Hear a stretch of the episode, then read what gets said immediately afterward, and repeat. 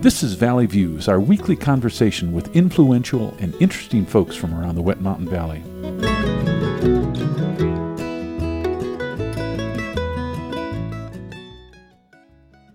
Today on Valley Views, our guest is Sandi Dalton, KLZR's Wednesday noon to 2 o'clock Rock in the Range DJ. She's a member of KLZR's program committee and helps curate our extensive digital library. Today, we're going to be exploring punk music, Sandi's uh, musical passion.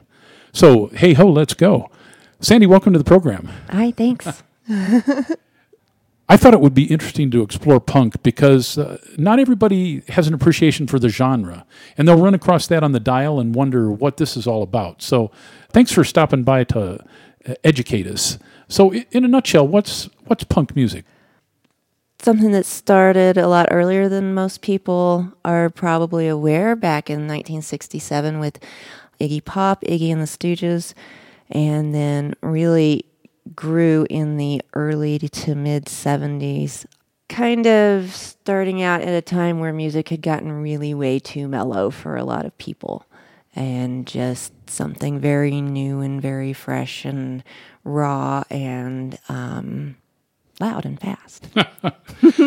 As I think of punk, I think of sort of the mid 70s through the early 80s when it really hit its stride. So the Ramones were in New York City, the Clash, the Sex Pistols in London, and even my hometown in the sleepy Midwest, Cleveland, Ohio, Oh, yeah. spawned the Electric Eels and Dead Boys. So uh, uh, it was a global phenomenon, I, I think, uh, at, at that point. Yes, yes.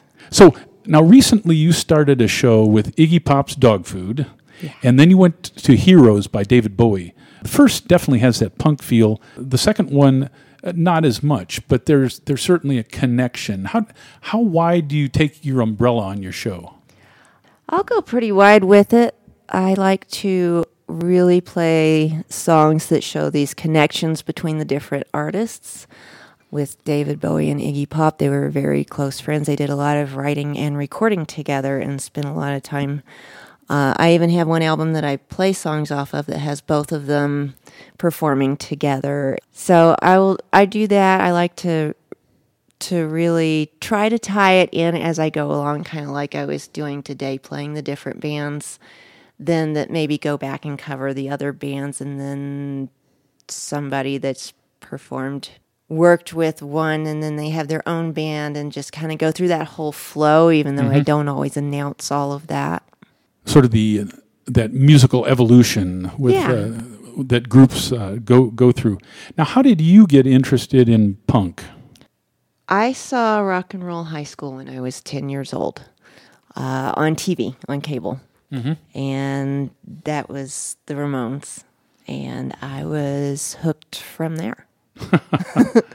Now, punk seemed to have a resurgence in the 90s.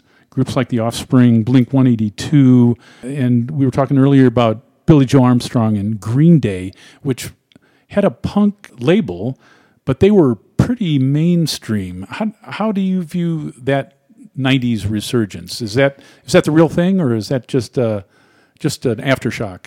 Most of that is stuff that I don't really listen to. It's not really my thing.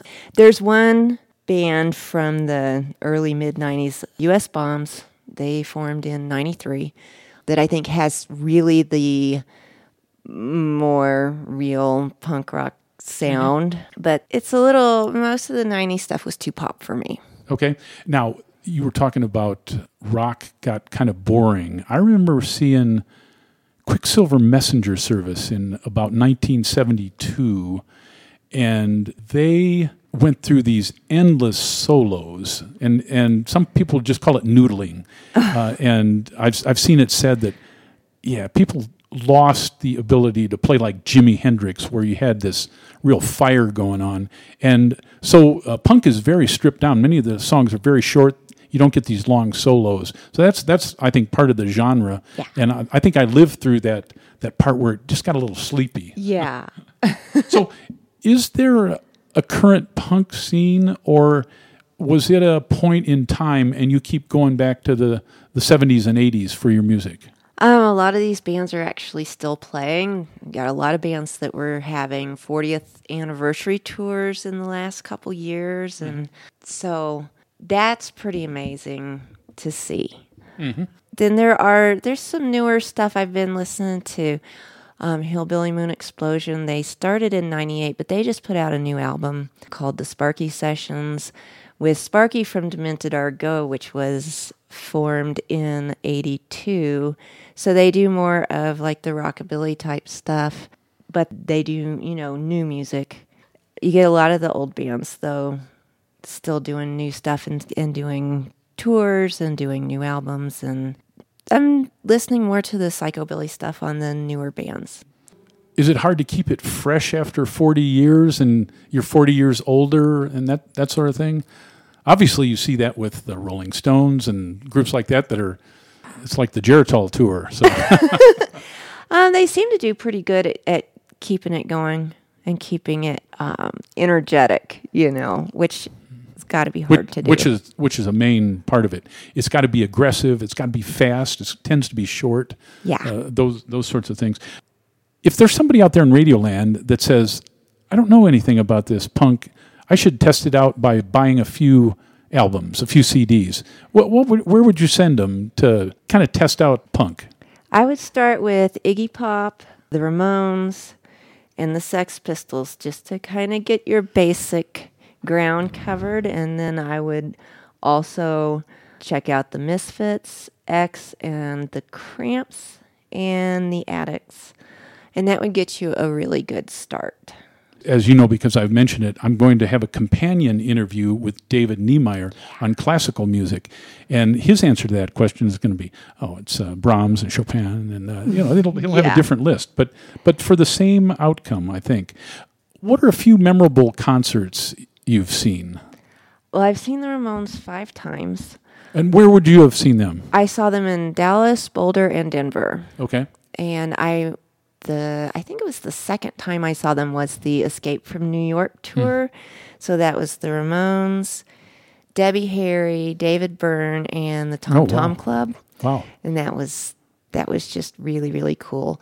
I saw the Sex Pistols do a recent, like a more recent 96, 97 at Red Rocks oh wow, and that was pretty you know just to even get to see that was amazing at that point in time so I remember going to Fitzgerald's in Houston, which was a small club, to see Dropkick Murphys, oh, which Oh, yeah. which are kind of a Irish, Yeah. kind of a punk band. I, I would Yeah. I would think so.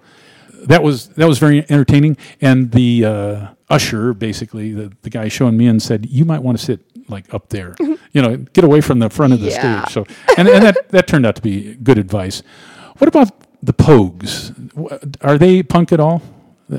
I mean, they're pretty traditional Irish, but they have an energy to them. yeah and and i know that some of their stuff is considered punk and i think they kind of go a, a really broad range i don't i haven't listened to a lot of their stuff Yeah. I think Shane MacGowan's voice is so raw and real that it it it tends toward that. I I think, but I don't think it, it's probably the straight thing. You mentioned a few artists uh, that people might get their collection started with. Who are your favorite artists that you haven't mentioned? I mean, you mentioned Ramones. Obviously, you're big. Iggy Iggy Pop is on your list. I think David Bowie must be on your list. yeah i would say also bauhaus and new york dolls. Well stray cats i listen to a lot of stray Stray cats, Cats. also. And i did see them in concert. They had broken up and gotten back together and they've done that you know a hundred times since then i think. And they just did their 40th reunion uh, album that just came out in may or something but i got to see them i was 15 Wow. I got to see the Brian Setzer Orchestra, uh, and that was great. And uh, part of the show was breaking down into the just the stray cats. ah Now, if you could uh, bring to Westcliffe any artist or band or collection of artists, living or dead, to put on a personal concert for you, who would be in that group? Well, I'd have to do Ramones again. That just, I don't think I could see them enough times. Mm-hmm. And then I'd love to see Hillbilly Moon Explosion, and I really want to see Iggy Pop. I've seen Iggy Pop but it's been I don't know almost thirty years. And Now, so- uh, Ramones have had multiple members of their group. I mean, they're not all still living from the original group. Right. So Marky's still alive, and CJ, who was a bass player later down the road, I actually saw when we went to Escape from New York tour, he was pretty new with them, and I met him, mm-hmm. and he was very excited because it was brand new and he'd been a big fan forever. So Marky was the drummer, and he's still alive, and CJ's still alive, and I don't think anybody else is left. It would be great to have the Ramones right there in the Jones Theater. They'd, Yeah. te- they'd probably tear up the Jones oh, Theater. Oh, that would be great. Yeah. because that's that's a great size venue to see a, a group like that because you're close to the close to the action. So, what is your desert island CD collection? That is, you can only have four or five CDs in the punk realm. What what would they what would they tend to be? I would probably have to do Ramones Mania and Iggy Pop has there's a a million in prizes is like an anthology and mm-hmm. of course I'm buying myself a lot of music here because I'm getting the albums with the most songs on them. Yeah, there you go. and then I'd want to have some Hillbilly Moon Explosion and oh Misfits. I would have to have Misfits or I'd Okay. go insane. Okay. What is there anything else as we run out of time here that's left unsaid on the on the punk scene? I don't think so. if you could if you could go back to any point in time to some concert or some, not a specific concert necessarily but yeah, like New York City in uh, 79 or something like that what what what would it be I would definitely like to to go to CBGB during the like the mid 70s. and CBGB was one of the major punk clubs in New York Yeah, yeah. Right. That's where Ramones and Dead Boys and Blondie and Talking Heads and just it seems like everybody, you know, started there. Great well thanks for sharing your uh, knowledge and love of punk music with us today Yeah, thank you. Our guest today has been Sandi Dalton, KLZR's Wednesday noon to 2 Rock on the Range DJ. Check out her punk selections uh, every Wednesday at noon. My name's Gary, and we'll see you next time on Valley Views. You've been listening to Valley Views on KLZR 91.7 FM. Valley Views airs Tuesdays and Thursdays at 7 a.m. and 4 p.m., and again on Saturday morning at 10 a.m. Send your ideas and comments to comments at klzr.org. Valley Views is produced by the volunteers of KLZR 91.7 FM. I'm walking on a rainbow with my feet on solid ground.